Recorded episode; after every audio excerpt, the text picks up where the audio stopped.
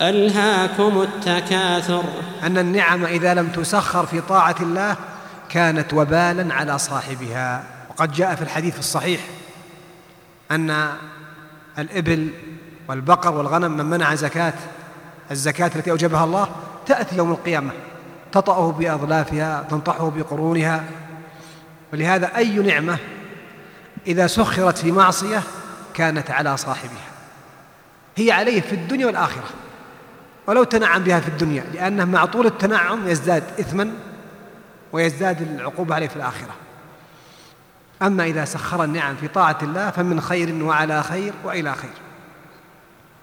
حتى زرتم المقابر تقدم الكلام على أثر زيارة المقابر ومن فوائد هذه الآية أن فتنة المال لا تنتهي إلا بالموت. يعني صاحب المال سيجمع ويجمع ويجمع. عفوا ولن ينتهي طمعه وشغفه إلا بالموت. لو كان لابن آدم واد من ذهب لتمنى ثاني.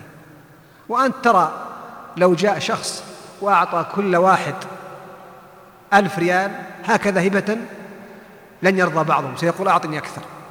ولو أعطاهم أكثر لن يرضى آخرون وهلم جرا. فصاحب جمع المال لن ينتهي إلا بالموت. ولو تأمل في أمره لعلم أنه يجمع فيما يضره. ويا جامع الدنيا لغير بلاغة ستتركها فانظر لمن أنت جامع. فكم قد رأيت الجامعين قد أصبحت لهم بين أطباق التراب مضاجع. في الأخير في شيء من المعصية.